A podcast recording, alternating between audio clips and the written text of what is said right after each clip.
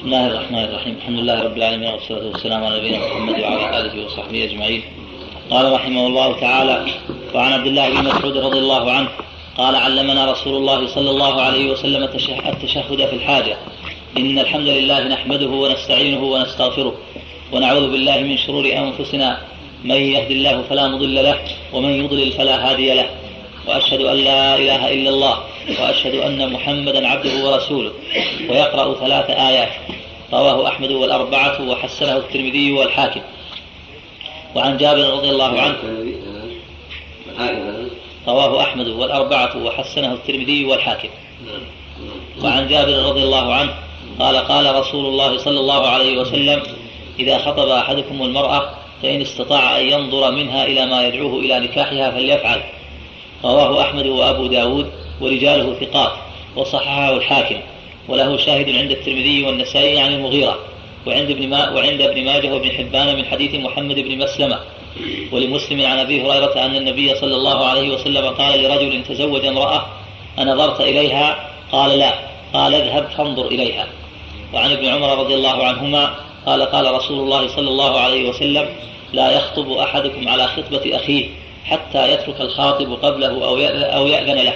متفق عليه واللفظ للبخاري.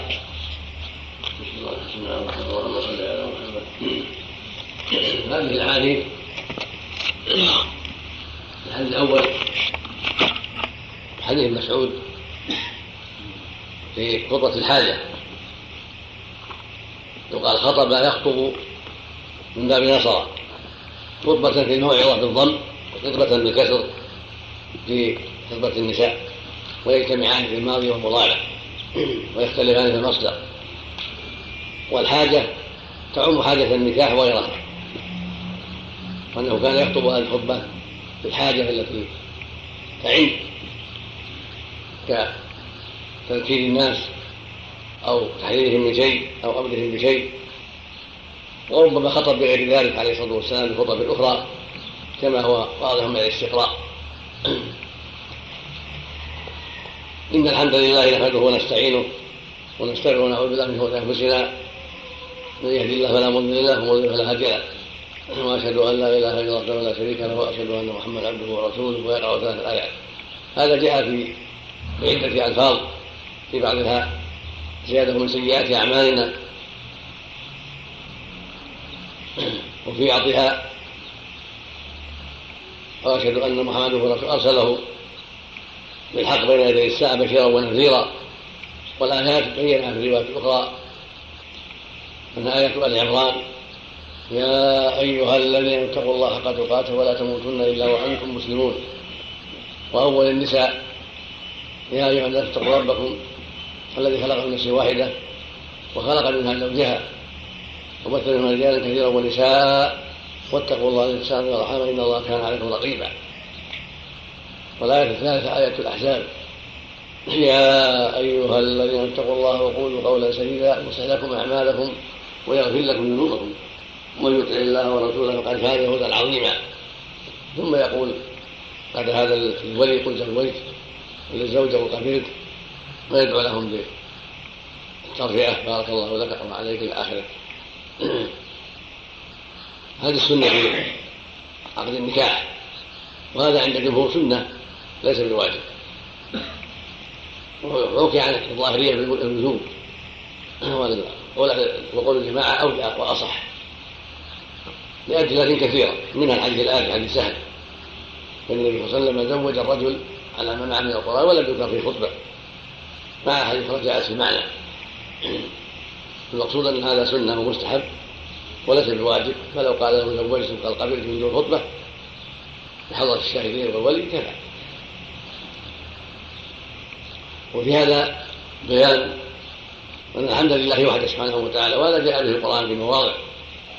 بيان أن الحمد له وحده سبحانه وتعالى. الفاتحة الحمد لله رب العالمين في فاطر وسبع الحمد لله. وفي فرقان في الفتح الحمد لله. وفي مواضع كثيرة. فله الحمد في الأولى والآخرة سبحانه وتعالى. والحمد في الثناء وأن الاستغراق المعنى أن كل الحمد له سبحانه وتعالى لأنه يستحق لهذا لكمال أسمائه وصفاته ولعظيم إنعامه سبحانه وتعالى. ولا يلزم مع النعم التي بالعباد كلها منه سبحانه وتعالى. فله الثناء المطلق جل وعلا. ونحمده ونستعينه. له الحمد ونحن نحمده أيضا نكون أهلا لذلك ونستعين في مهماتنا. ونستغفره لأنه هو الغفار للذنوب لا يغفر سوى سبحانه وتعالى.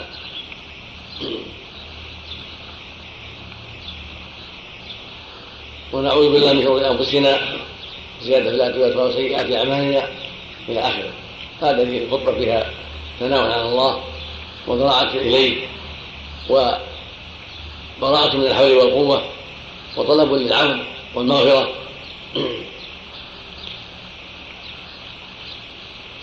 واستعاذة بالله من شرور النفس فإنما وقاه الله شر نفسه وسيئات عمله فقد أفلح. وهما دعوتان عظيمتان. نعوذ بالله من شر أنفسنا ومن سيئات أعمالنا. بيان أنه الهادي لا سواه. وأن من هداه الله هو المهتدي ومن أضل فهو الضال. ففيه الرد على قدرية النفاة ومن سار في مدارج الباطن وفي القدر فهو المعين والموفق وهو الهادي سبحانه وتعالى. فيه الشهادتان تركيب الشهادتين عند العبد وانه سبحانه المعبود والمستعان وأن رسوله المتبع عليه الصلاة والسلام وأن من رحمة الله واحسانه وشرعه هذا العبد الذي جاء به محمد صلى الله عليه وسلم العبد الشرعي الذي يحل المرأة لك بعدما كانت حراما.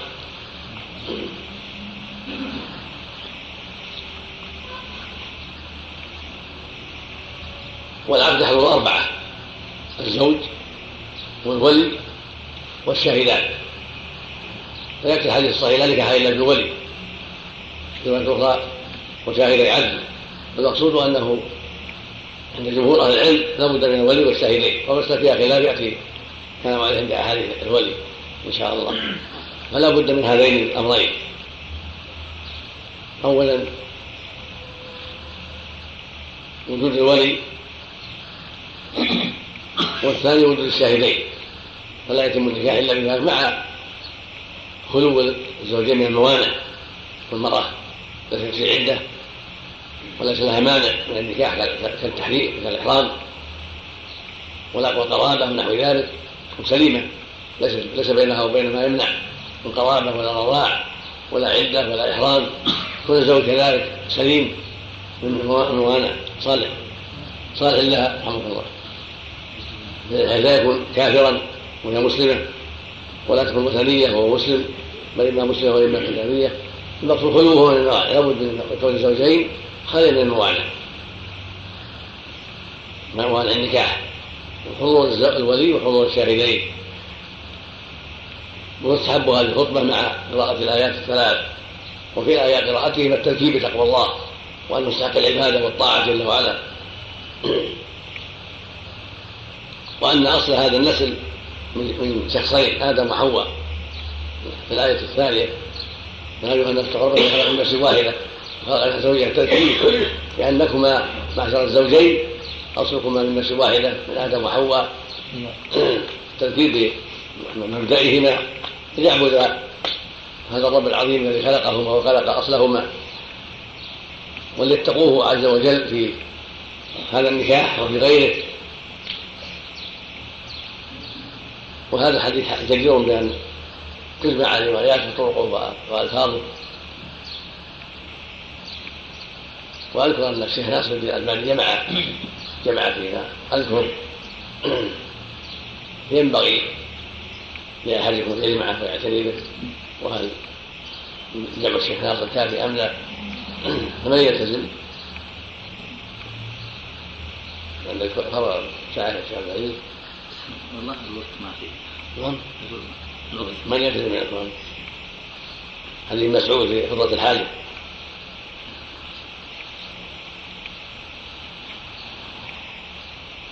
لعله إن شاء الله. نحسن. نحسن. أنت لا. قل إن شاء الله. إن شاء الله. إن شاء الله. والحديث الثالث الثاني والثالث والرابع حديث المغيرة جابر والمغيرة ومحمد بن مسلمة. وأبي هريرة. هذه الحديث الأربعة كلها تدل على شرعية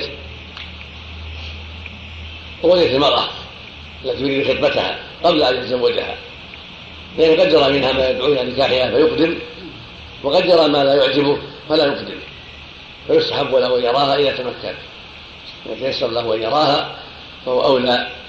ولهذا في رواية المغيرة فإن ذلك أقرب إلى أن يؤذن بينكما. حديث جابر خطأ أحد المرأة فإن استطاع ينظر منها إذا لم فليفعل هذه الرواية إذا فانظر إليها. هذا يدل على شرعية النظر إلى المخطوبة إذا تيسر ذلك. قال جابر. فذهبت وتخبأت لها تحت النخل حتى رأيت منها ما دعاني إلى تزوجها فليس من شرط ذلك أن ترضى أو تعلم. ولو لم تعلم ولو لم ترضى. يفعل الأسباب حتى يراها. وإذا سمح أهلها بذلك وجمعوا بينهما فلا بأس لكن من دون خلوة يراها لكن لا يخلو بها بل مع أبيها أو أمها أو غيرهما حتى يرى منها ما يدعو إلى نكاحها أو إلى طرد كالوجه واليدين والرجلين. وإذا رأى الشعر فلا بأس على الصحيح. المقصود شيء ظاهر يظهر كثيرا من اليد والوجه والقدم والشعر.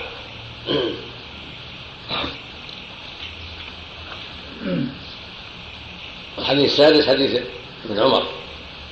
عن النبي صلى الله عليه وسلم إنه قال لا يخطب أحدكم على خطبة أخيه حتى يترك الخاطب قولا قبلها أو يأذن له متفق عليه. هذا جاء في عدة أخبار عن النبي صلى الله عليه وسلم النهي عن خطبة على خطبة أخيه. والسر في هذا والله أعلم أنه وسيلة إلى الشحناء ولأنه سبق إلى شيء لم تسبق إليه فهو أولى. ما سبقت فهو أولى. ولأنه متى علم أثر في نفسه. ربما سبب شرا. ونزاعا وبغضاء مثل عدم البيع عن بيعه وعدم الشراء على شرائه هذا من جنسه فقد يكون أعظم. فإن السلعة قد يجدها عند غير هذا ولكن المرأة التي أراد قد لا يجدها. فالخطبة على خدمته فيها شر كثير. ولهذا نهى النبي عن هذا عليه الصلاة والسلام. وقال لا يخطب على خدمته حتى يأذن حتى يترك الخاطب قوله قبل أو يأذن يعني حتى يهول أو يأذن يقول لا بأس أن تخطب أو يرد يردونه إذا ردوا أو ترك أو أذن فلا بأس. أما ما دام لا يعلم فإنه لا يخطب قال بعضهم إنه يحرم إذا عرف أنهم أجابوه. ما دام ما لم ما دام لا يعرف هذا قول ليس بشيء. الصواب أنه يحرم مطلقا ولو لم يعلم أنهم أجابوه. إذا أجابوه فلا شك في هذا. لكن حتى ولو لم يجيبوا ما دام علم أنه خطب فلا يخطب لإطلاق الحديث. صحيح أبي هريرة النهي عن ذلك أيضا خطب على خطبة أخيه. في حديث فاطمة بنت قيس أن أنها رفعت النبي صلى الله عليه وسلم وقالت إن معاوية بن أبي سفيان وأبا جهل وأسامة بن زيد قد خطبوها. شاورت النبي صلى الله عليه وسلم في ذلك فقال لنا انكح أسامة. هذا محمول عند أهل العلم على أن كل واحد خطب لا يدري ليس معنى أن كل واحد خطب على خطبته لا. محمول على أنهم كل على أن كل واحد خطب ولا يشعر بالآخر. وهذا هو الظن بهم رضي الله عنهم وأرضاهم فلهذا أشار عليها بأسامة وأسامة مولى عتيق له هو وهكذا أبوه زيد مولى النبي صلى الله عليه وسلم ومن بني كلب فبين معروف فقال انكح أسامة. فكرهته ثم قال انكح أسامة. قال فنكحته فجعل الله في خير وارتبطت به.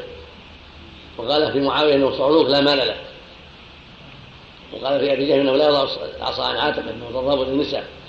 فأشار عليها بأسامة وصرف النظر عن معاوية وأبي جهل من الاسباب التي ذكرها عليه الصلاة والسلام. وفي هذا أن المستشار مؤتمن والمستنصح يجب عليه أن ينصح. فأشار عليه الصلاة والسلام بأسامة شاب مناسب لها. ومعاويه ذكر عله انه فقير قد يشق وقد لا يحصل لها مطلوبها منه ذاك الوقت يعني. قد أعطاه أعطاه الله الدنيا بعد ذلك. نعم. الملك والدنيا رضي الله عنه وأبو جهل كان من ضرب النساء فيخشى أن يشق عليها فنصح لها بأسامة فتزوجت أسامة وهو دلالة على أنه لا بأس بنكاح القرشية للمولى العتيق ولو كانت قرشية والكفاءة هي الدين. لا مجرد النسب أو الحسب إن أكرمكم عند الله أتقاكم. ولكن إذا تزوجها من هو مكافئ لها من بني عمها ومن جماعتها كان ذلك حسنا. ولا سيما إذا كان في خروجها عنهم مشقة على جماعتها أو قرابتها أو نحو ذلك أو فتنة. فالأولى الوقوف عند إعادة شيء معتاد حتى لا تكون ولا مشاق من القرابات ولكن من عرف الأمر الشرعي فلا حرج عليه ان يزوجها من غير قبيلتها ومن غير جنسها ومن الموالي أو من العجم لا بأس بذلك. إذا كان الدين سليما. نعم. حديث أبي هريرة عند مسلم. نعم. قال اذا تنظر إليه. نعم. هل يدل على الوجوب يا شيخ؟ سنة كلها سنة. نعم. والله تمكين الخاطب من النظر. إذا غلب على الظن يعني إنه والله ما نعرف عن شيء. ما فيه إلا امره اما اما اما اهلها ما ما امروا لا نحفظ شيئا أنه أمرهم. يروى صلى الله عليه وسلم انه بعث بعض النساء خطر امرأة فدعا بعض النساء لتنظر إليها لهذا قال العلماء إذا لم يتيسر النظر يستحب أن يبعث امرأة ثقة تنظر إليها وتخبره بمحاسنها وغيرها حتى يكون على بصيرة. إذا مكن من النظر فلا حرج. يفضي إلى أن كل خاطب يمكن مثلا إذا ترك هذا. الامر واسع لا نعرف فيه باسا أو لا نعرف فيه شيئا. كل منهم يدخل على بصيرة فيتراه ويرى حتى هي تحتاج إلى هذا الشيء. نقول إذا غلب على الظن إنه يتزوجها. هي اذا كان جنسه يصلح. المكرونه اذا كان جنسه يصلح اذا كان في نية يزوجوه أما إذا كان ما في نية يزوجوه ما في حاجة. نعم أو كان لا يزوج من جنسهم فلا حاجة للنظر اليه نعم. أخو الزوج واخو الزوجه يصلح يكون شهود؟ نعم. أخو الزوج والزوجة يصلح يكون شهودا في ما في شك. ما في شك. خلاف الأب. نعم الأب والجد والإبن. نعم. أما الاخوان ما في خلاف ما فيهم خلاف نعم. والنساء في من الموانع نعم الخطبه النساء من الموانع ولا عندهم يحسنون القراءة كما ينبغي والشهود موجودين. يكفي. يقول زوج على سنة الله ورسوله. ما يحتاج خطبة. يكفي. الحمد لله. صار في البرية ولا يعرف الخطبة يقول زوجت وقضيت والحمد لله. حضرت الشهود.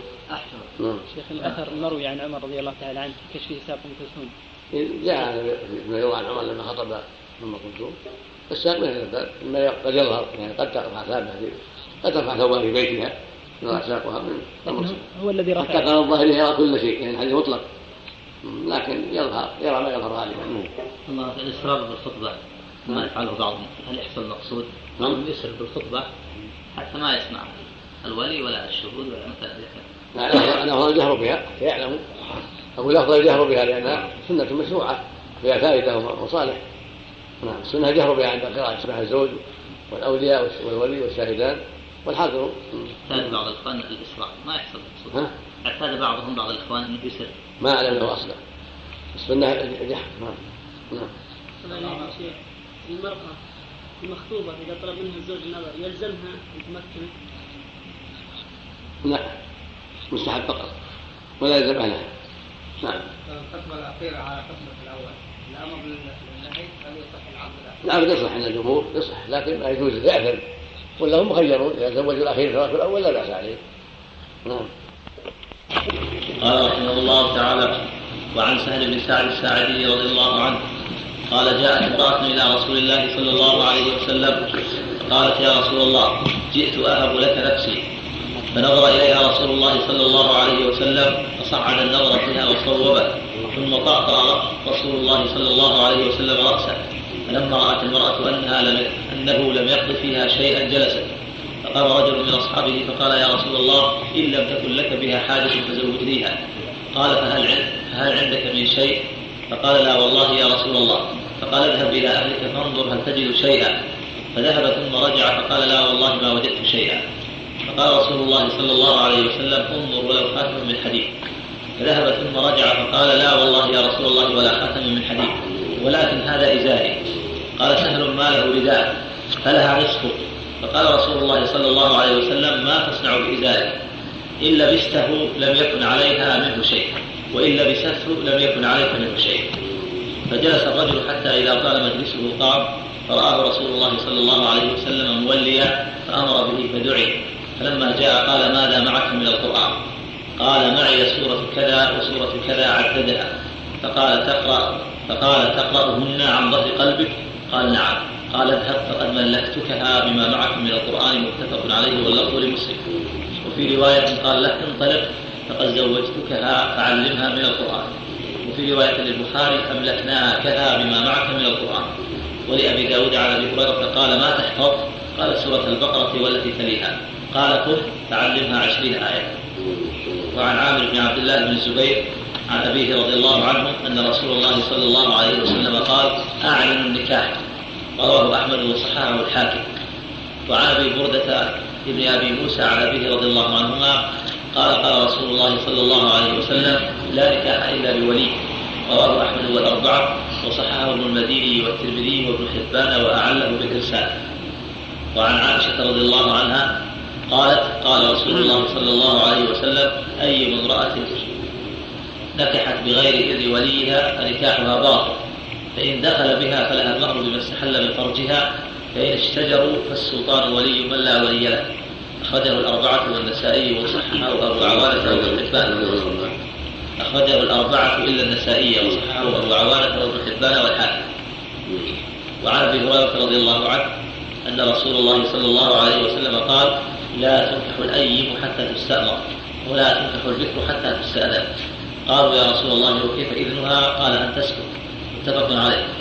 وعن ابن عباس رضي الله عنهما أن النبي صلى الله عليه وسلم قال الثيب أحق بنفسها من وليها والبكر تستأمر وإذنها سكوتها. رواه مسلم. وفي لفظ ليس للولي مع الثيب أمر واليتيمة تستأمر. رواه أبو داود والنسائي وصححه ابن حبان. وعن أبي هريرة رضي الله عنه قال قال رسول الله صلى الله عليه وسلم لا تزوج المرأة المرأة ولا تزوج المرأة نفسها رواه ماجه والدار ورجاله الثقات. بسم الله الرحمن الرحيم. اللهم صل وسلم على رسول الله وعلى آله وصحبه وعلى آله وصحبه. أما بعد هذه الحديث السبعه كلها تتعلق بالنكاح أو بعض احكامه الحديث الأول حديث سهل. الدلالة على أنه لا بد من مهر في النكاح ولو كان تعليم القرآن أو تعليم علم إذا لم يتيسر المال.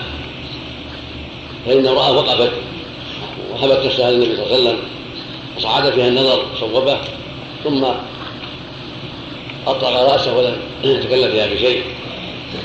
فخطبها بعض الحاضرين سأله النبي هل عندك شيء؟ فقال ما عندي شيء. فقال اذهب استلبس ولو خاتم من حديد فذهب ثم رجع. قال ولا خاتم من حديد ثم عرض إزارة إلى آخره. هذا يدل على أن أن التزويج بماله هو المطلوب كما قال جل وعلا أن تركبوا بأموالكم النساء صدقات صدقات النحلة فالتزويج بالمال هو المطلوب والواجب ولو قل. فإن لم يجد زوجه ما تيسر من التعليم تعليم آيات أو سور وهذا هو الصواب كما دل عليه الحديث. والحديث فيه فوائد كثيرة وهو حديث جليل عظيم منها جواب النظر. للخاطب فإن صعد فيها النظر فدل ذلك على جواز النظر للخاطب الذي يريد أن ينكح الناس المرأة.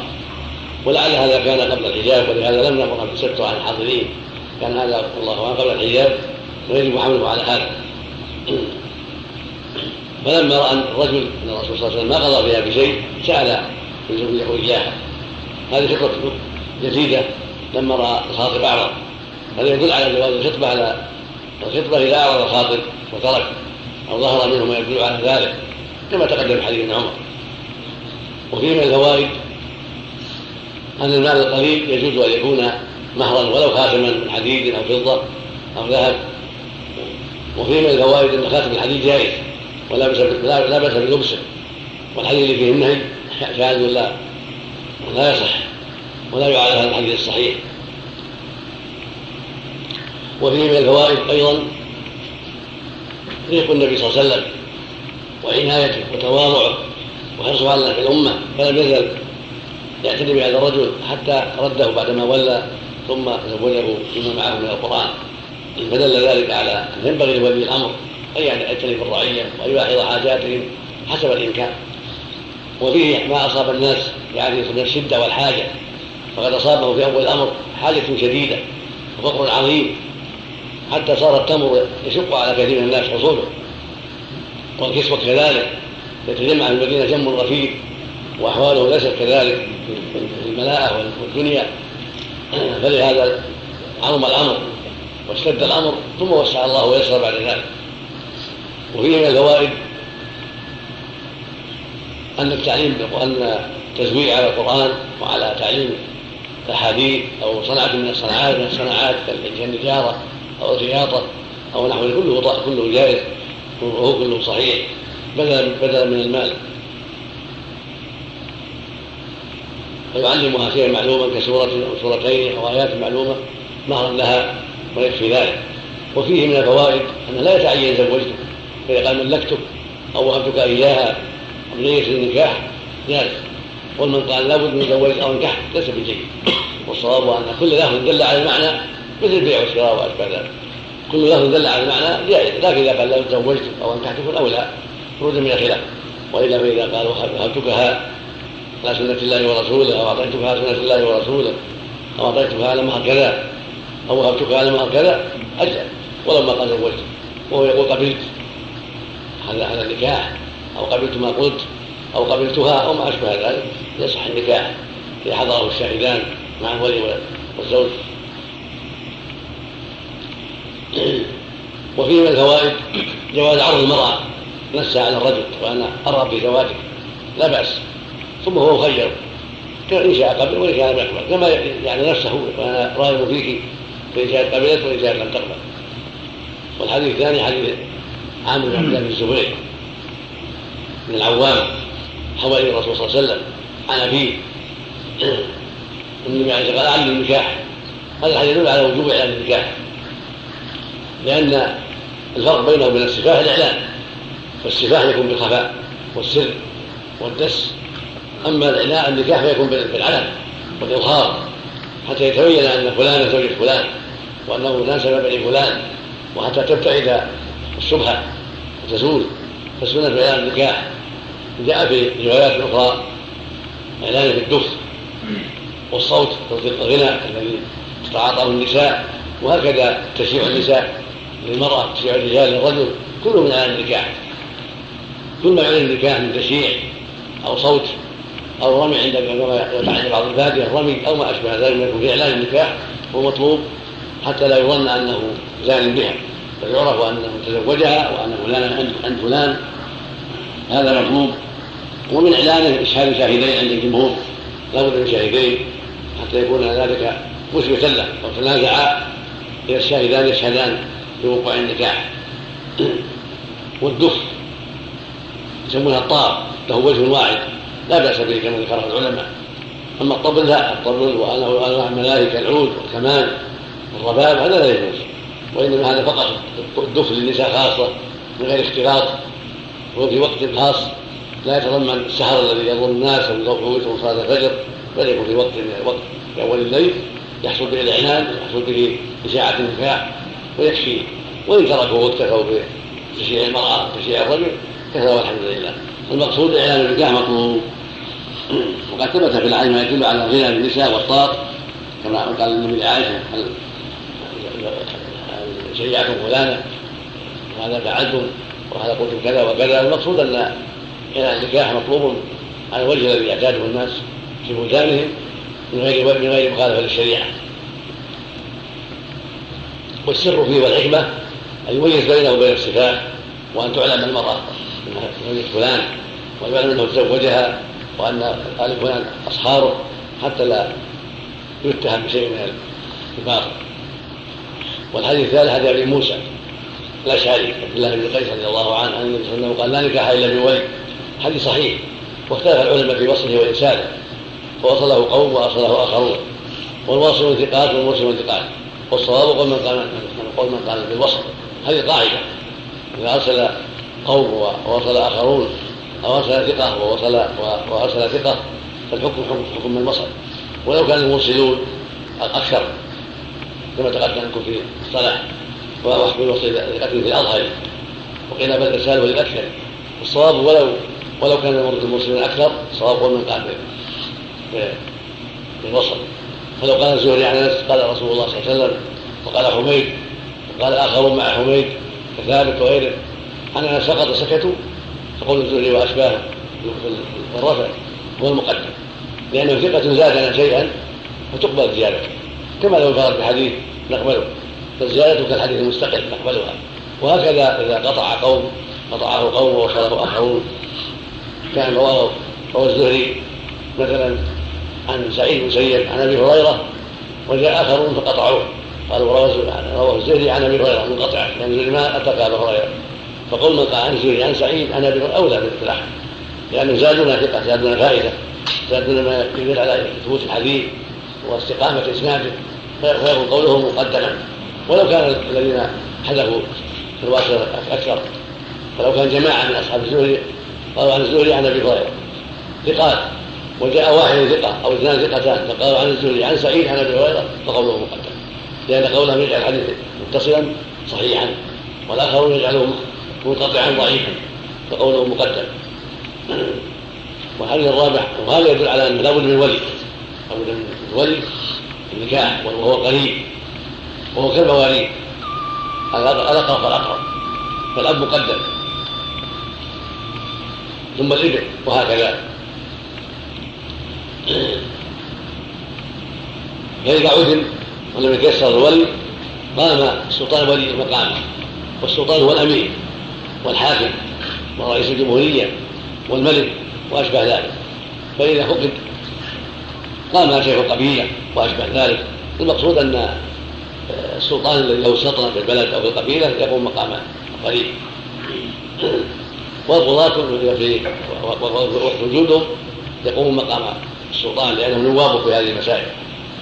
وإذا تولوا بنفسه كفى وإذا ولى غيره كفى وإلا في القضاة يقوم مقام في هذا لأن هذا هو العرف في كثير من البلدان أن القاضي يتولى بدلا من السلطان. ولو قدر في بلد من البلدان أن السلطان جعله لغير قاضي جعله لأناس آخرين عينهم يتولون تزويج من لا ولي لها كفى ذلك. وإذا كانت في بلد ليس فيها سلطان ولا أمير زوجها رجل من من المسلمين تسيد إليه الأمر وتقول زوجني فيزوجها ولا تعطل وهذه الرابعة حديث عائشة رضي الله عنها. النبي صلى الله عليه وسلم قال أي امرأة نكحت نكحت بالفتح تزوجت نكحت بالضم يعني زوجت بغير اذن وليها فنكحها باطل. هذا يدل في بعض الروايات باطل باطل باطل. هذا يدل على أن الزواج بغير باطل غير صحيح وهو معنى الحديث السابق. نكح إلا بولد. الأصل في النفي نفي الحقيقة والمعنى لا نكح صحيح أو لا نكح معتبر إلا بولد. وهذا الرواية الأخيرة تبين ذلك. هذا فإذا أذن ولي جاز وإن تولاه فلا بأس.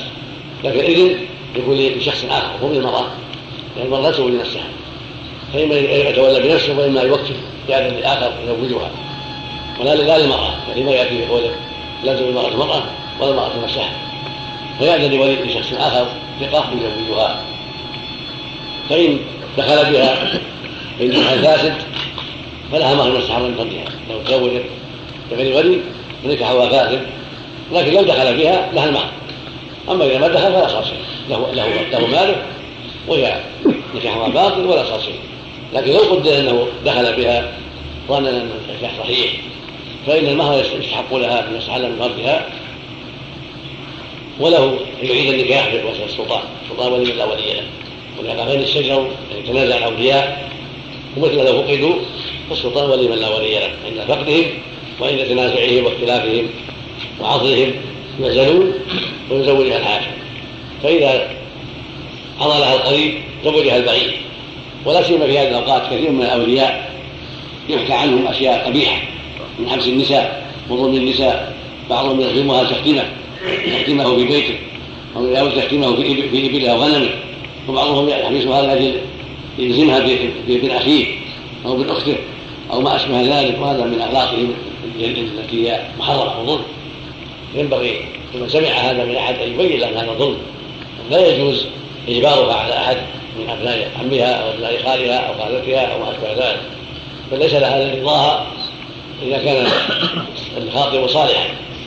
ولهذا في الحديث الأخير حديث أبي هريرة ما تدخل حتى ولا تدخل عليهم حتى تستأمر هذا يدل على لابد من أمر الطيب وإذنها ولابد سكوت الذكر بعد إذنها فلا يجوز لوليها أن ينكرها.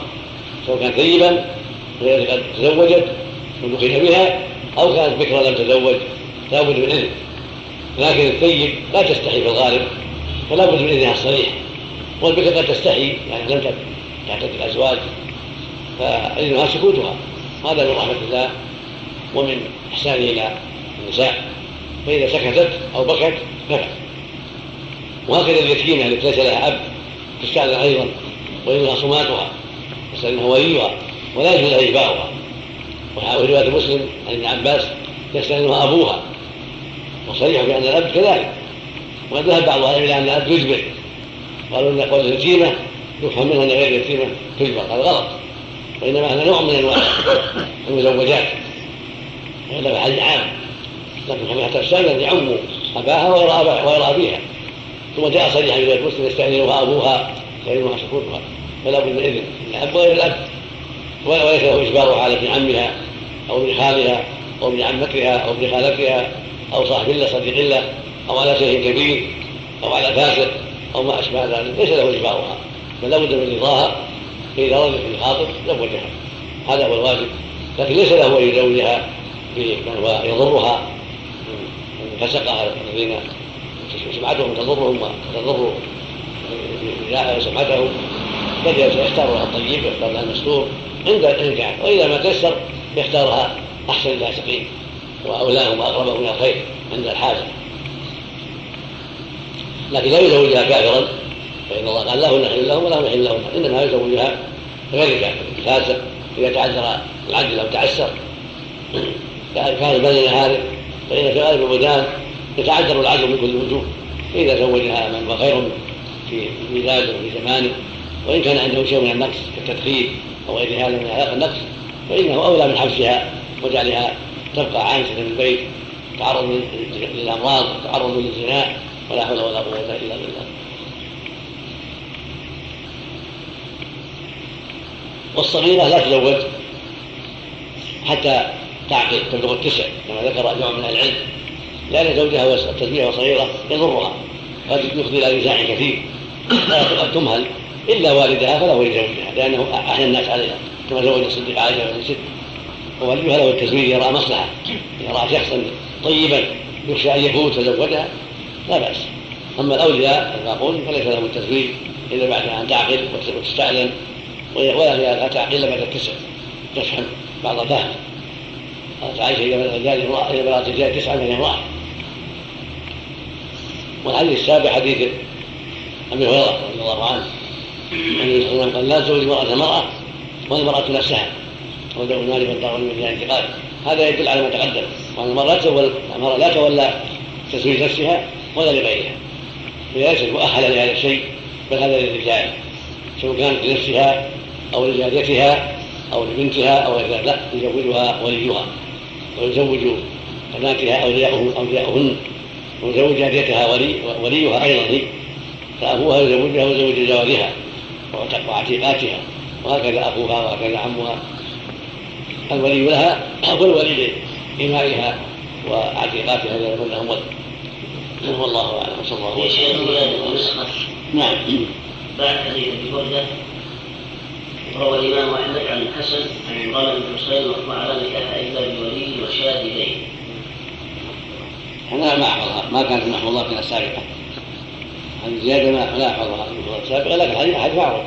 أو الحديث معروف لكن لا لا احفظها في الوضوء لما قرانا على شيخنا مرات ولا شيخ إبراهيم. ما اذكر زيادة في نسخه السابقة. ولكن الحديث معروف. نعم. زيادة الشاهدين صحيح فيها بعض اللين في حد الطرق فيها بعض اللين لكن عليها عمل الجمهور هو لي مرشد أيضا. ويدخل في ذلك العنان لأن العنان في ضمن الشاهدان نعم. الشروط المعتبرة في الولاية. نعم. الشروط المعتبرة في الولاية. الذكورية ذكر كن مسلم كن قريب الله عاصما لها. كن عاصما لها كن حر ليس مملوك. كن مكلف ليس صغير ولا مجنون اما كن عبد فهو محل نظر صواب لا يشترط عدالته ولو كان فاسقا. ولي لكن إذا كان ذكرا حرا مسلما مكلفا بالغا عاقلا فله الولاية. ولو كان في عدالة نظر. حال أكثر الناس اليوم إلا من اعصم الله. نعم. إذا لم يوجد إذا لم يوجد أحد. نعم.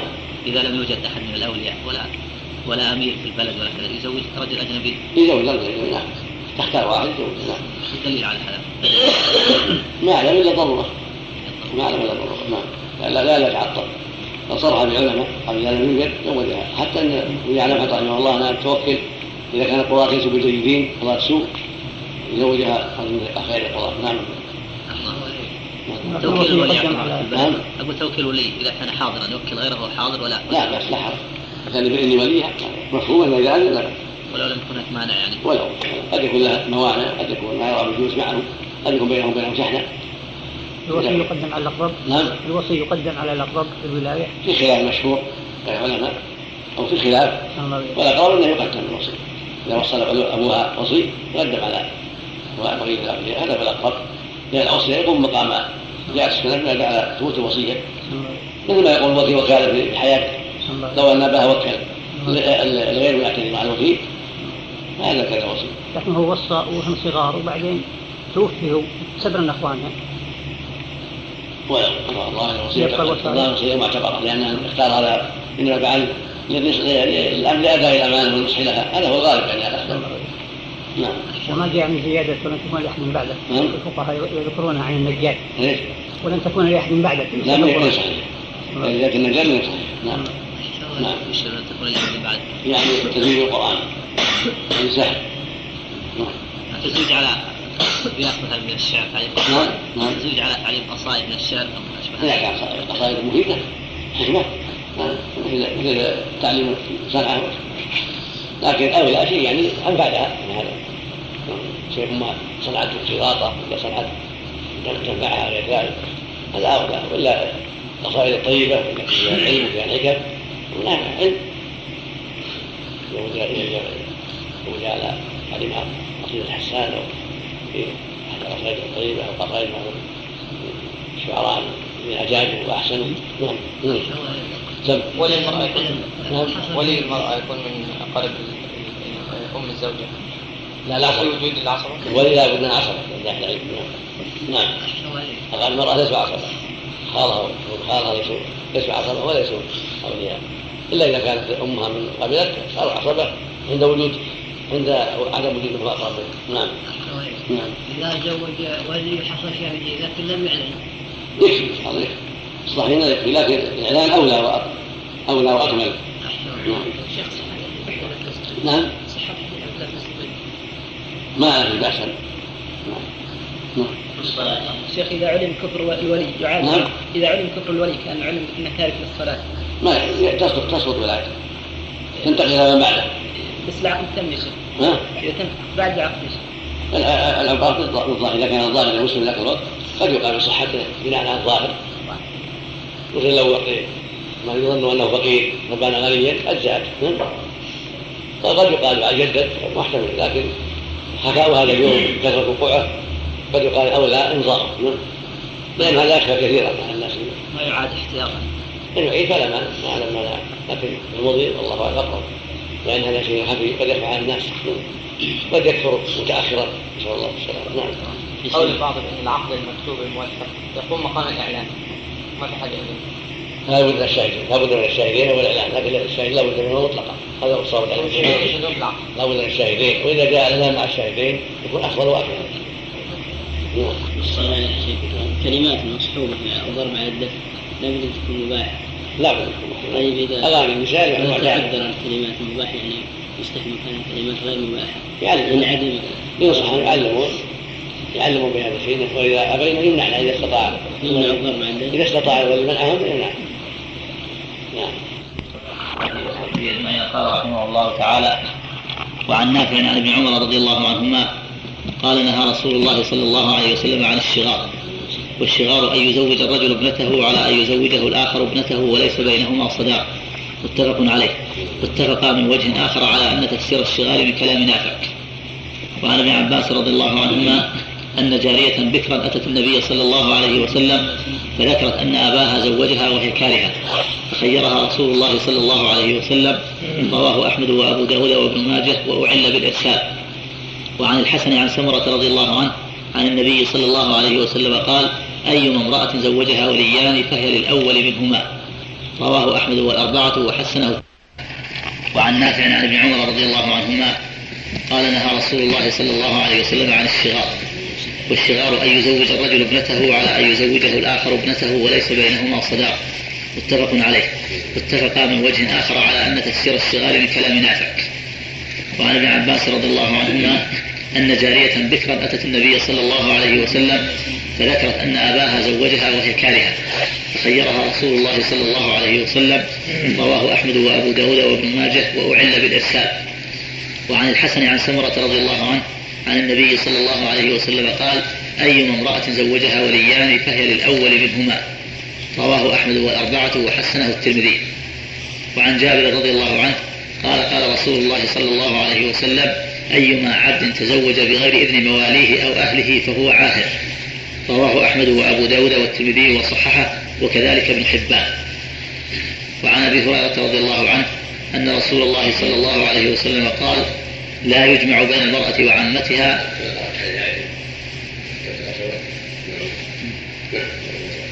وعن أبي هريرة رضي الله عنه أن رسول الله صلى الله عليه وسلم قال لا يجمع بين المرأة وعمتها. ولا بين المرأة وخالتها متفق عليه. وعن عثمان رضي الله عنه قال قال رسول الله صلى الله عليه وسلم لا ينكح المحرم ولا ينكح رواه مسلم. وفي رواية له ولا يخطب. وزاد ابن حبان ولا يخطب عليه.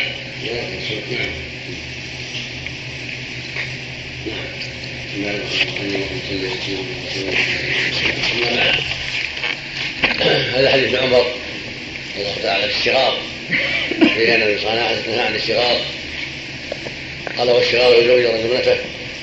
ما لا يزوج ولا ابنته وليس بينهما صداق. متفق عليه. واتفق من وجه الآخر على أن تفسير الشغار من كلام نافع. هذا الحديث يدل على تحريم الشغار وهو كما الحديث أن يشترط كل منهما على الآخر نكاح ابنته أو أخته أو بنت أخيه وما أشبه ذلك. وهو كثير في الجاهلية وكثير في زماننا هذا أيضا وقبله. وأسبابه أن بعض الناس عنده منوضية ولا يجد من يرحب به ويقبل خطبته. فيجعل هذه المنوضية وسيلة إلى أن يحصل من يرضاها من النساء وهكذا الآخر. فيجعلونها سلعة لتحصيل أغراضهم. إما لهم وإما لأولادهم. فأنكر الله ذلك ونهى عنه. حتى لا تظلم النساء بأسباب طلبة الأولياء في الزواج لأنفسهم أو لأولادهم أو أولاد إخوتهم ونحو ذلك. سمي شغارا قيل من الخلق لخلوه من المهر وشغار الكلب بريله إذا رفعها وأخلى مكانها. وقيل سمي بذلك لأن كل واحد لأنه لأنه يشبه الواقع. في الحقيقة أن كل واحد يقول لا ترفعوا رجل فلانة حتى أرفع رجل فلانة تشبيها بالكلب رجله إذا أراد البول. وبكل حال فالشغار هو النكاح الذي يشرط فيه بين الوليين بين الخاطبين ألا يزوجه حتى يزوجه أو حتى ألا يزوجه حتى يزوج ابنه أو ابن أخيه أو ما أشبه ذلك. وهذا وهذا نكاح فاسد. لأن الرسول نهى عنه والأصل في النهي فساد. هذا هو الأصل. قد اختلف العلماء في هذا. فذهب الأكثر إلى بطلانه وذهب قوم إلى صحته وأن النهي لا يلزم الفساد بل هو من عنه وآثم ولكن لا لا يبطل لعموم الأدلة في النكاح شرعية النكاح. والجمهور أصح. النهي يقتضي الفساد. ثم اختلفوا هل من شرط الفساد ألا يسمى مهرا لا يسمى مهرا صح. أم يفسد مطلقا ولو سمي مهر فذهب قوم إلى أنه متى سمي مهر زالت العلة وزال الصغار لأنه لم يخلو من المهر فيصح. وقال آخرون لا العلة باقية. وهي ما فيه من الظلم والإيذاء والعدوان واتخاذ المرأة سلعة تباع وتشترى فلا يصح هذا النكاح ولو وجد فيه المهر. قالوا وتفسير الشرار لخلوه من المهر انه من كلام نافع. كما قال المؤلف هنا. وقال آخر من العلم كخطيب وغزالي وجماعه إنه من كلام مالك. الراوي تلميذ نافع. قال الشافعي أشك. فلا أدري هذا هذا الكلام هل هو من كلام ابن عمر أو من كلام نافع أو من كلام النبي أو من كلام مالك. المقصود ان أن الصواب أن الصغار التفسير ليس من كلام النبي صلى الله عليه وسلم في هذا الحديث بل هو من كلام نافع أو مالك. فلا تقوم الحجة. وفي صحيح مسلم عن جابر انه عن الصغار. من ذكر تفسيره وهكذا في صحيح مسلم عن أبي هريرة رضي الله عنه عن الصغار. وفيه تفسير الصغار. فقال وهو يقول الرجل للرجل زوجني بنتك أو زوج بنتي أو زوجني أختك أو زوج أختي. وظاهره أنه من كلام النبي صلى الله عليه وسلم ظاهر السياق أنه من كلام النبي صلى الله عليه وسلم لا من كلام الرواة. وتفسيره هو الحق وهو الذي يجب الأخذ به. ويدل على هذا ويقويه وأنه الصواب ما رواه أحمد وأبو داود بإسناد صحيح عن معاوية رضي الله عنه أنه بلغه أن العباس بن عبد الله بن عباس أنكح عبد الرحمن الحكم ابنته وعبد الرحمن الحكم أنكح العباس ابنته سيرطا وقد جعل مهرا سمي مهرا فرفع ابن المدينة الأمر إلى معاوية يسأله في في إبرة مروان فكتب إليه أن هذا الشغار اللي النبي صلى الله عليه وسلم. وأمره يفرق بينهما. وقد سمي مهرا هذا موافق لما أتى أبي هريرة. موافق للمعنى والمقصد من النهي. وهذا هو الصواب. والذي أفتي به منذ ذهن طويل وأن أرى أن النكاح فاسد مطلقا. ولو سموا آلاف وعشرات الآلاف من الذهب أو الفضة. فهو فاسد ما دام فيه الشر ما دام لم يزوجه إلا بالشرط.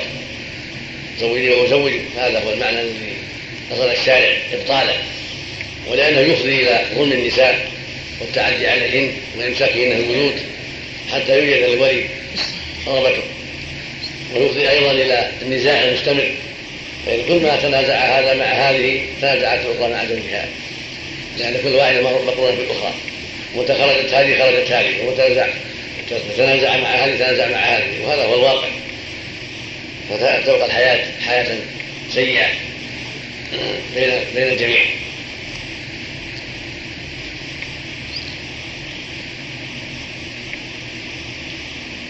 والجزم بالخير رحمه الله مختصرا إنه باطل مطلقا ولا سمي بحر ولا احسن في ذلك. وقال به جمع من أهل العلم من الحديث وغيرهم وقوله هو الصواب.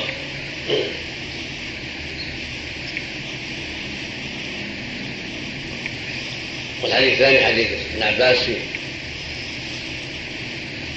جارية جارية بكرا الله عليه وسلم قال زوجها وهي كارية خيرها النبي صلى الله عليه وسلم.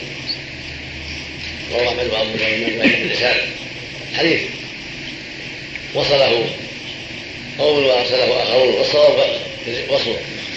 لأن القاعدة كما تقدم غير مرة القاعدة أن متى وصل الثقة؟ وأرسل غيره. فالواصل مقدم على المرسل ومقدم على من؟ رواه بالانقطاع. لأنه أتى بالزيادة نافعة مفيدة فأشبهت ما لو جاء بحديث مستقل فتقبل. تقدم لنا في المصطلح أن زيادة الثقة مقبولة. ما لم تقع نافع لمن هو أوثق. وهذه الزيادات لا تنافي بل توضح وتزيد علما فهي مقبولة. ويدل الحديث على ما دل عليه الأحاديث السابقة في النهي عن إجبار الذكر وأن وليها لا يجبرها حتى أبوها ليس له إجبارها. الواجب استئذانها فإن أذنت وإلا تركها لأن مصلحة لها ليس لغيرها. فالواجب استئذانها. فإذا زوجها وهي كاره وأجبرها فلها خيار. فإن شاءت أمضت وإن شاءت لم تمضي كما خيرها النبي صلى الله عليه وسلم. وفي رواية أن المرأة لما خيرها النبي صلى الله عليه وسلم قالت الرسول قد أمضيت ما أمضى أبي ولكن أردت أن تعلم النساء أنه ليس لأوليائهن حق في أمرهن أو كما جاء في الحديث وصحيح أيضا. والمقصود من هذا البيان أن الأولياء ليس ليس لهم الإجبار بل الواجب عليهم الاستئذان والنظر للنساء اختيار الأفضل فالافضل من دون إجبار. إيش بعده؟ حديث الحسن عن سمره كذلك حديث الحسن عن سمره المرأة زوجها وليان في الأول منهما رواه أحمد والسنن السنن الترمذي كان في رواية الحسن سمره معروف. تنازع العلماء في ذلك. قال قوم انه إنها منقطعة. مطلقة. قال قوم إنها متصلة مطلقة. وقال آخرون أو الثالث أنها منفصلة.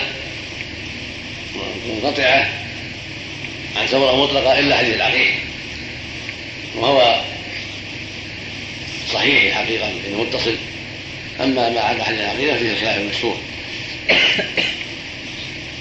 ولكن هذا الحديث مهما قيل في سماع الحسن بن سمرة وروايته عنه فهو جيد من حيث المعنى. ومطابق للأصول والقواعد الشرعية. فإنه متى زوج الأول صارت زوجة معصومة ما يصح. يقعد عليها نكاح آخر. فيكون الثاني باطلا لأن من شرط النكاح خلو المرأة من الموانع. فإذا صادفها النكاح الثاني وهي مشغولة بالنكاح بالنكاح الأول بطل النكاح الثاني.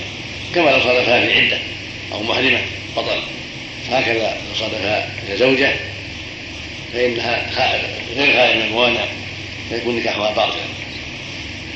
وهذا في الحقيقة لا ينبغي يكون فيه خلاف. ولا أعلم يكون ولا أعلم فيه خلافا صار من كان ولي يزوج أهلا لذلك فإنه يصح تزويجه ويكون الثاني باطلا. فلو كان لها أخوان أو عمان كلاهما سواء. فزوج أحدهما باختيارها ورضاها ثم زوج الثاني إما عمدا وإما ساهيا ما درى عن زوجته الأول في كل حال هو نكاح باطل الثاني باطل. لأن الأول سوف الشروط ولي ولي وقد استأذن. فلو فرض أنه جاء الثاني واستأذن واذن تحسب الأول ما زوج فإن النكاح الأول هو الصحيح. وهذا هكذا العقود الأخرى روايه ايما وان باع سلعه من اثنين في الأول منهما وهكذا العقد الإجارة وهكذا غيرها. إذا ثبت أن العقد الأول استوفى الشروط بطل العقد الثاني. ولو كان الثاني أقرب. نعم. ولو كان الثاني أقرب. لابد الأول ولي. لابد يكون وليين جميعا. مثل أخوان شقيقان أخوان لأب عمان شقيقان عمان لأب وما اشبه ذلك كل واحد صالح الولاية. وقد رضيت بالعقد المنكوحه ولو كان الأول أصغر والثاني أكبر أو أتقى أو ما أشبه ذلك المقصود إذا كان الزواج الأول سائغا مستوفيا للشروط نفذ لمن تكون الولاية؟ نعم. لمن تكون الولاية عند التساوي. الأفضل تولى الأكبر لكن كل كلهم ولي. كلاهما ولي. لكن إذا قدموا الاكبر أو الأعلم أو الأفضل يكون أحسن. من باب الاستحسان من باب التفضيل. والا لو اذن الاصغر نعم يكفي. كل من مصالح. لعل الرابع حديث. جابر. جابر. النبي صلى الله عليه وسلم قال يوم عبد زوج ولد مواليد فهو عام. هذا الحديث أيضا صحيح. ويدل على أنه ليس للعبد يتزوج إلا باذن مواليه وليس له زواج سرا عنه. أما فعل فهو باطل يعني مملوك لهم ملك منافعة وليس له مال فلا بد من اذنه الزواج يلزمه أموالا ويخلو عليه اوقاته المقصود أنه لا بد من اذنهم فإذا زوج بغير علم فانتبهوا عليهم ويستأذنهم وهو عاهد زاني يبطل نكاحه ويؤدب. لافتياته على ولاة أمره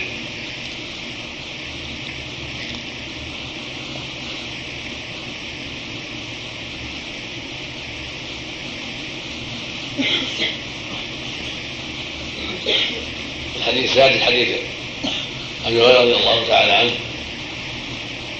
النبي صلى الله عليه وسلم قال لا يجمع بين المرأة وعمتها ولا بين المرأة وخالتها. متفق عليه. في اللفظ لا تنكح الكبرى على الصورة ولا الصورة على الكبرى. وفي صحيح البخاري عن جابر مثل حديث أبي هريرة. بالمعنى قال يدل على تحريم الجمع بين المرأة وعمتها والمرأة وخالتها والمرأة وبنت أخيها والمرأة وبنت أختها. هذا بالإجماع بإجماع أهل العلم. وهذا مخصص لقوله جل وعلا في سورة النساء حين لكم ما وراء ذلك كما أن الآية مخصوصة بتحريم. الرضاع فيما لعن الأم والأخت لأن القرآن ليس فيه إلا ذكر الأم والأخت. فجاء التحريم في بقية ويحرم من بالنسب فهي آية عامة مخصوصة.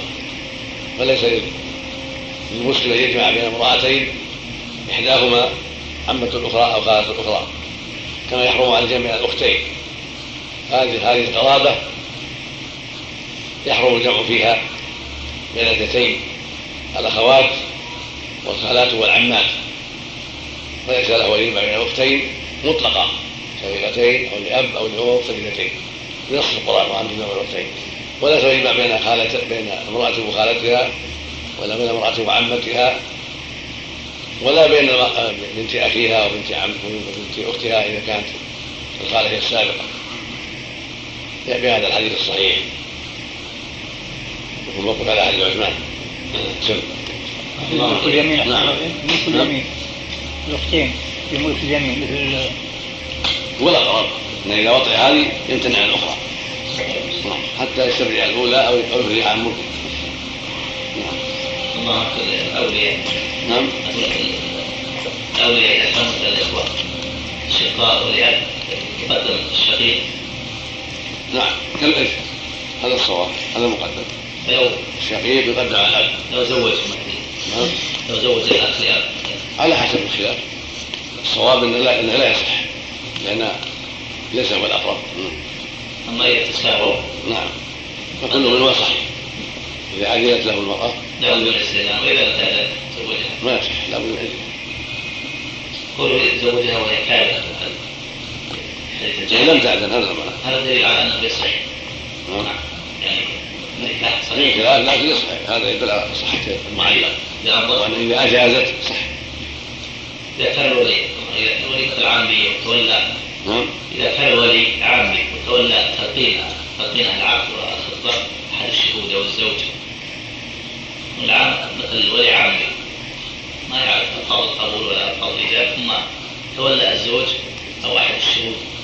تلقين الولي يقول له ما في بأس من باب التعاون ما في ومن باب التعاون ويخطب عنه نعم ما في أحدهما يخطب الخطبة. نعم. الزوج أو أحد الشهود. أو الشهود نعم. أو الولي نعم. والله تفسير الشغال بتفسير الرسول عليه الصلاة والسلام. كيف يعني كيف ورد التفسير هل في ذكر الصداق لا حديث يعني هو في حديث قال عند مسلم وزن والشعر يقول رجل زوج أختك وزوج أختي أو زوج بنتك وزوج بنتك. ما فقط. في ما في ذكر في صدقه لا. وهكذا معنى حديث معاوية. هذا يدل على أن يعني اجتهاد في قول وليس بينهما صداق نعم. يدل على تفسير النافع بقوله وليس بينهما صداق من باب الاجتهاد. هذا من من من اجتهاد نعم. نعم. إذا بانت المرأة من الرجل بينونة كبرى فهل يحل له أن يعقد؟ نعم. إذا بانت المرأة من الرجل بينونة كبرى. فهل يحل له أن يعقد وهي في العدة على خالتها أو عمتها؟ في خلاف بين أهل العلم. منهم من يقول يجوز وقول قوي لأنها ما عندها علاقة. ومنهم من يقول لا حتى تنتهي من العدة. هو محل نظر محل محل اشتباه. وقول بالجواز قول قوي إذا كانت مطلقة طلاقا باينا ولكن يترجح القول بالمنع ان ان ان أن هذا قد يقع فيه التساهل والاستباء قد يفضي إلى حرص الناس على البينونة. الشارع يرغب في بقاء النكاح وعلى البينونة. فإذا عرف أنه لا يتزوج إلا بعد العدة فربما التزم الطلاق الشرعي والعلم الشرعي ولم يعجل نعم. جامع الموالي. نعم. بغير إذن مواليه من المعروف أن العبد له مولى واحد. قد يكون مشترك مثلا. بغير إذن مواليه يستاذن غير السيد يعني. لا لا مراد الجنس لأن يعني العبد جنس المراد يعني العبيد يعني. اذا عبد عبد يعم جنس عبيد ايما عبد نكره الشر وهو العبيد لهم موالي كثيرة. ويحتمل أن يكون المراد أيضا أن يكون موالي مثل خمسة ستة عشرة كلهم شركاء. كلهم أهل بيت واحد وكلهم شركاء فيه. قد يكون يعني كل واحد قد أجاز وجيز له ان يتصرف يعني بينهم حالة حسنة تصرف الأموال كل واحد منهم يجيز الآخر ما عندهم الشاح نعم. إذا أجازه واحد منهم فقد أجازوه نعم. رحمه الله تعالى وعن عثمان رضي الله عنه قال قال رسول الله صلى الله عليه وسلم لا ينكح المحرم ولا ينكح رواه مسلم. وفي رواية له ولا يخطب وزاد ابن حبان ولا يخطب عليه. وعن ابن عباس رضي الله عنهما قال تزوج النبي صلى الله عليه وسلم ميمونة وهو محرم متفق عليه. ولمسلم عن ميمونة نفسها أن النبي صلى الله عليه وسلم تزوجها وهو حلال. وعن عقبة بن عامر رضي الله عنه قال قال رسول الله صلى الله عليه وسلم إن أحق الشروط أن يوفى به ما استحللتم به الفروج. متفق عليه وعن سلمة بن الأكوع رضي الله عنه قال رخص رسول الله صلى الله عليه وسلم عام أوطاس في المتعة ثلاثة أيام ثم نهى عنها. رواه مسلم وعن علي رضي الله عنه قال نهى رسول الله صلى الله عليه وسلم عن المتعة عام خيبر متفق عليه وعنه رضي الله عنه أن رسول الله صلى الله عليه وسلم نهى عن متعة النساء وعن أكل الحمر الأهلية يوم خيبر أخرجه السبعة إلا أبا داود وعن ربيع بن وعن ربيع بن سبرة سبرة ضم الباء تسكين تسكين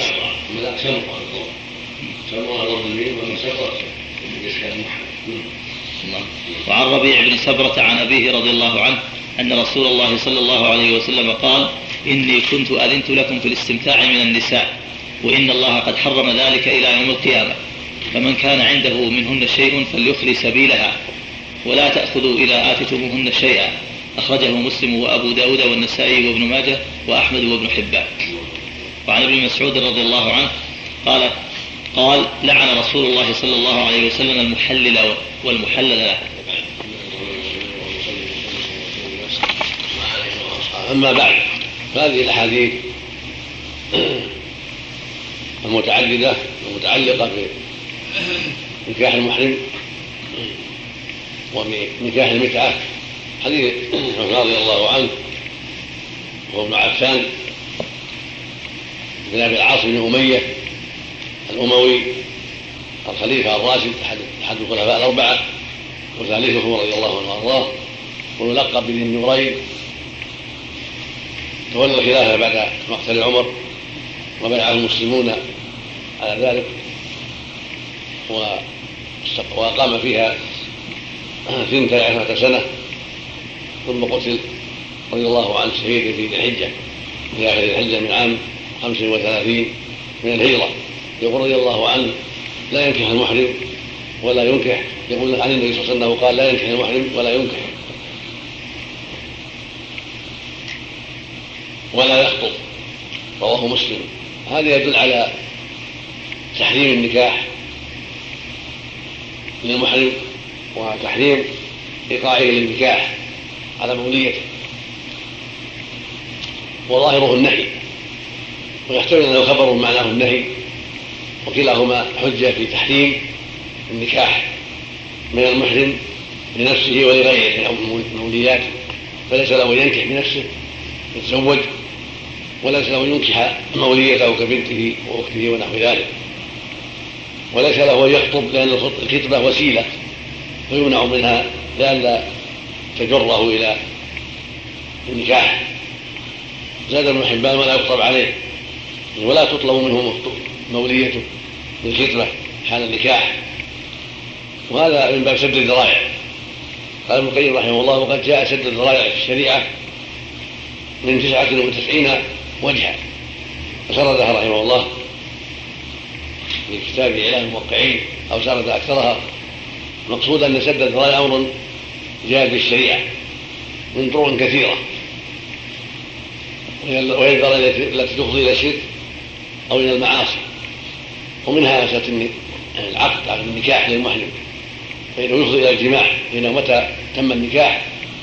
فإن الغالب أن الإنسان يشتاق إلى الزوجة الجديدة ويهمه لقاؤها. وربما لم يصبر فيواقعها حرم الله عقد النكاح لأنه يوصل إلى الجماع المحرم. وهكذا كونه يوجد النكاح لغيره من باب سد الذرائع. والخطبة كذلك. حرم الله جل وعلا هذا وهذا حماية للمحرم من وقوعه فيما حرم الله حتى ينتهي من إحرامه فالإحرام حال حال عبادة وشغل بأداء المناسك وليس من شأن صاحبه أن يتعلق يتصل بالنساء. ولله الحكمة البالغة له الحجة الدامغة فيما يأمر به وينهى عنه سبحانه وتعالى. وقد أشكل على حديث عثمان رواية ابن عباس أن النبي صلى الله عليه وسلم زوج ميمونة وهو محرم وهي بنت الحال الهلالية تزوجها في عمرة القضاء واختلف الناس في ذلك. قال ابن عباس انه تزوجها وهو محرم وبنى بها وهو حلال. دخل عليها وهو حلال رواه الشيخان عن ابن عباس. وقال آخر وهم ابن عباس في ذلك وليس بمحرم فانه تزوجها وهو حلال قال سعيد المسيب رحمه الله التابعي الجليل وهم ابن عباس في هذا. ان الناس كالمجمعين في أنه تزوجها وهو حلال قال يزيد بن عبد الله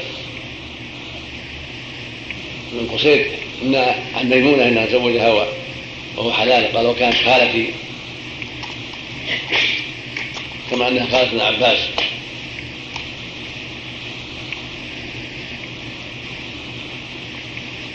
وقال أبو رافع تزوجها النبي وهو حلال. وقال ميمونة كذلك؟ تزوجني وهو حلال. قال أبو رافع كنت السفير بينهما يعني الرسول بينهما. وهذا من اعلم الناس بالواقع فميمونه نفسها. والسفير بينهما ابو أبو رافع. كلاهما يخبر أن الزواج وقع من النبي وهو حلال. وهذا مطابق لرواية عثمان. فإنه لا ينهى عن شيء ويفعله ولو فرض ذلك لكان من خصائصه أو من الدلائل على أن النهي ليس للتحريم. لكن لما جاءت هذه عدة روايات أنه تزوجها وهو حلال كان ذلك هو الصواب لأن الخطأ من الواحد أقرب من الخطأ من الجماعة كما قال ابن عبد البر رحمه الله قال ابن عباس وإن كان ثقة وإماما لكن الخطأ من الواحد أقرب من الخطأ من الجماعة. كلهم ثقات. فدل ذلك على أن الصواب أنه زوجها وهو حلال لا محرم عليه الصلاة والسلام فهو مطابق لرواية عثمان. وتأول بعض الناس حديث ابن عباس على له محرم يعني وهو داخل في الحرم يتزوجها قبل أن يخرج من الحرم. وقال أحرم الرجل إذا دخل في الحرم إذا دخل في اشهر الحرم. كما يقال أنجز واتحم إذا دخل في نجد واتهامه. وهذا وهذا التأويل ليس بشيء وليس بشيء.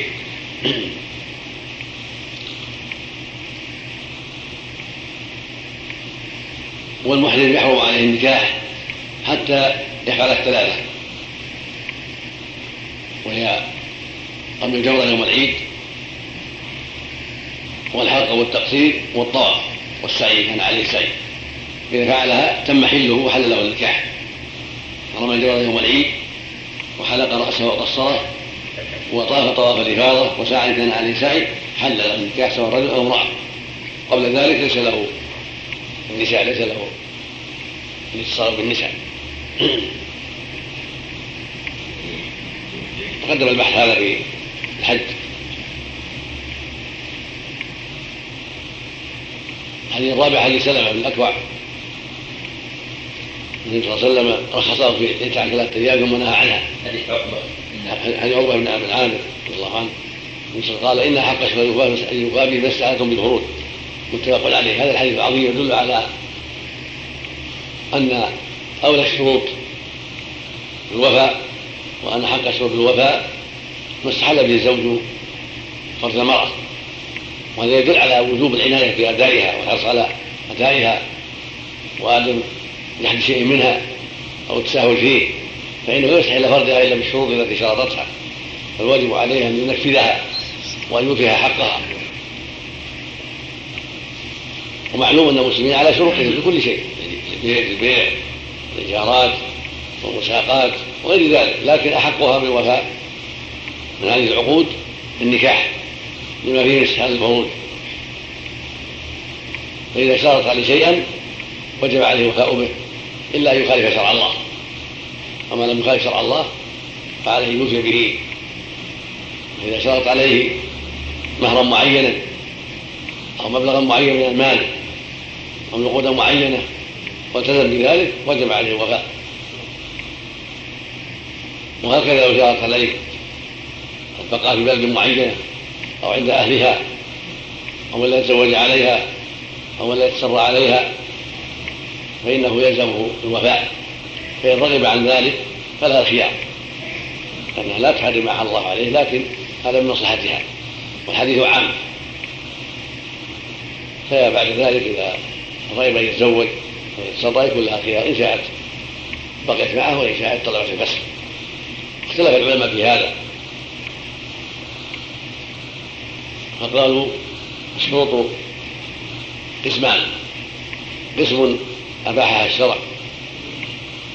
مثل شرطها نقدا معينا وألبسة معينة وأشبه ذلك هذا حق لها. قسم منعها الشرع.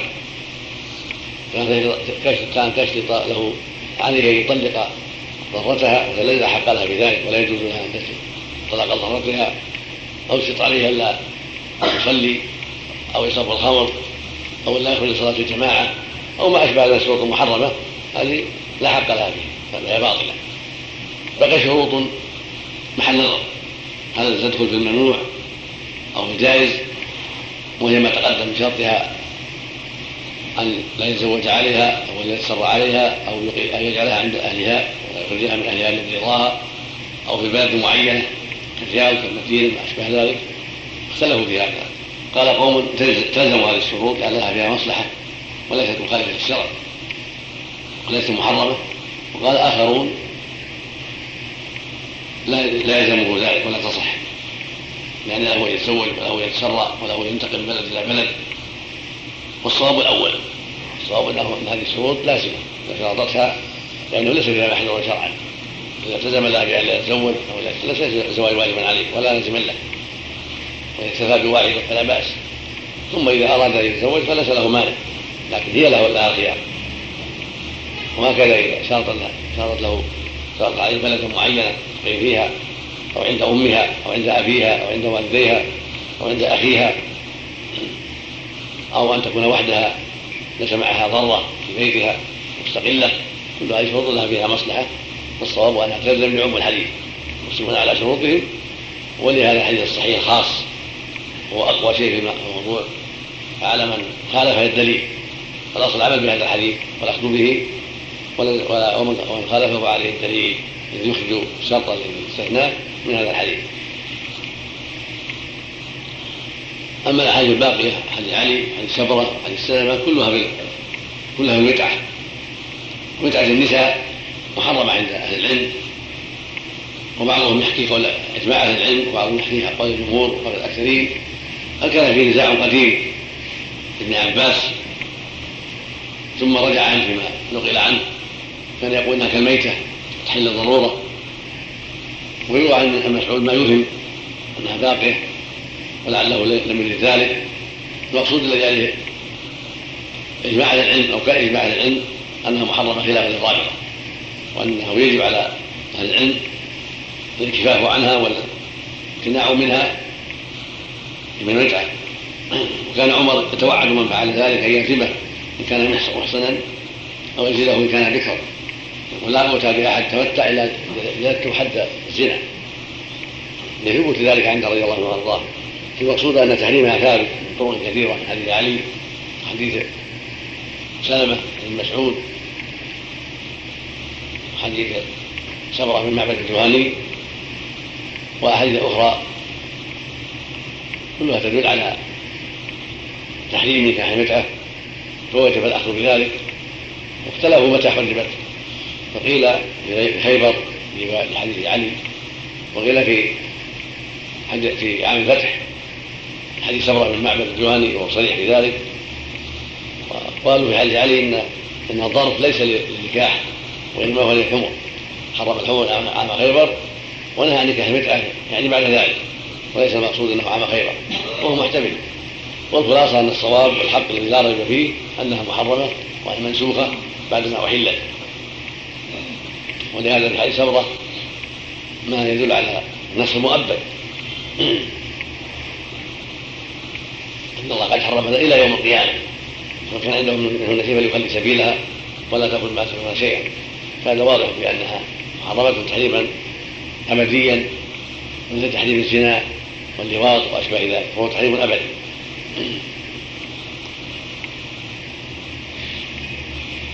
وأما ما تفعله الرافضة أو بعض الرافضة من استحلالها فليس بمستنكر من مخالفاتهم وبدعهم ومخالفاتهم لاهل السنة المتعدده فليسوا بحجة ولا يلتفت اليهم ولا يعول على خلافهم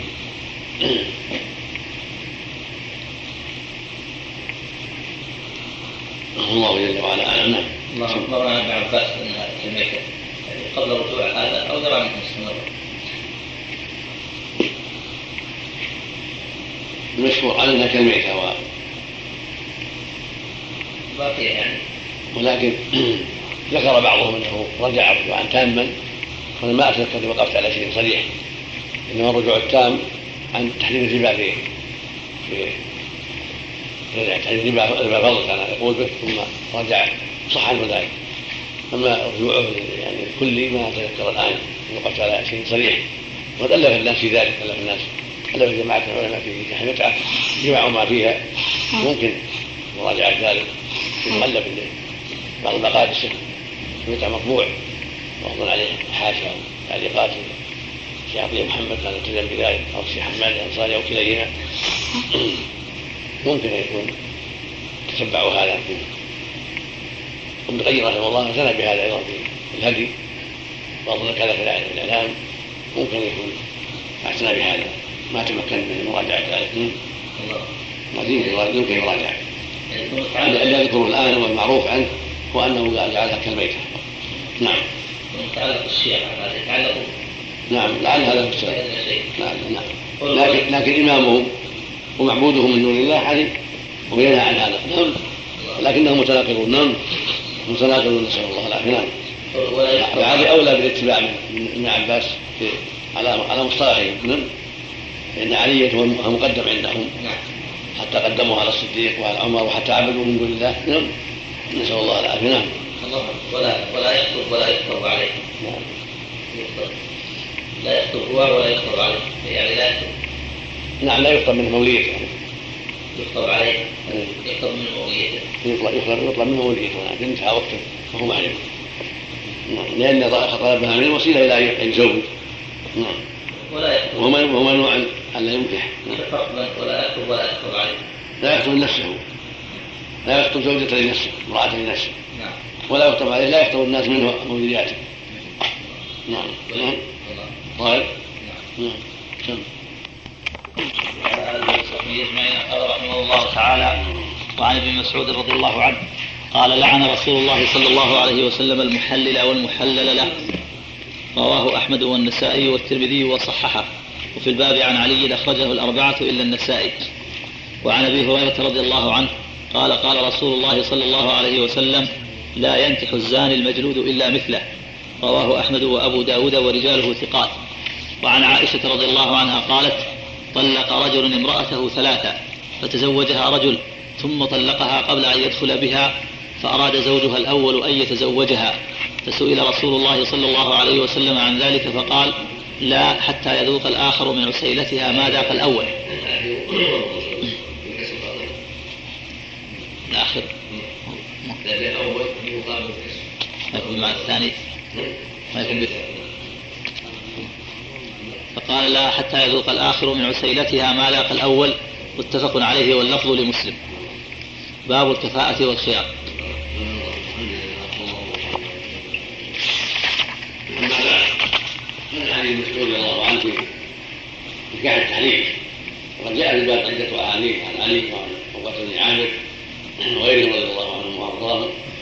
والتحليل هو أن يقصد الرجل بزواجه حل المرأة لمن طلقها سابقا هذا هو التحليل. سواء سواء اتفق عليه مع زوجها الأول أو شرط عليه من أهلها أو من غيرهم أو أضمر ذلك في نفسه ونواه في نفسه. فإن الأحاديث تعم الجميع تعم الصور كلها. فالرسول صلى الله عليه وسلم لعن المحلل والمحللات. وما ذاك إلا لأنه لم يتزوجها بقصد صالح. وإنما تزوجها لحلها ما حرمه الله عليه. فلم يجوز هذا النكاح وصار باطلا لأنه نمي به خلاف ما شرع الله. المشروع أن ينكح الرجل المرأة ليستمتع بها وليستهزئ بها. لما شرع الله الاستمتاع وغض البصر وقصد النسل وغير هذا من مقاصد النكاح الشرعي. وهذا إنما قصدها لغيره ولهذا سمي التيس المستعار كانه كانه جاء به الاضراب فقط ولهذا استحق اللعن لعن الله محللا ومحللا والمحلل إذا كان عن قصد منه وتواضع. أما إذا كان ما درى فلا تعمه اللعنة. لأنه ما درى ولا يواخذ الله أحدا بما لم يفعل ولم يكسب. وإنما هذا في يقع عن تواضع. وعن قصد عن قصد من الجميع. ولذا جاء في اللعنة الجميع لعن الله محللا ومحللا وهذا هو الذي عليه العلم تحليل نكاح التحليل قد تنازع الناس بعض الصور منها الصورة التي هوها باطن اتفق عليها ظاهرا والصواب أن عليه يعمها يعم ما ما لو اتفقا وتواطأ وما لو شرطه عليه الزوج الأول وما اذا نوى ولم يشرط عليه فإن الحديث يعم الصورة كلها.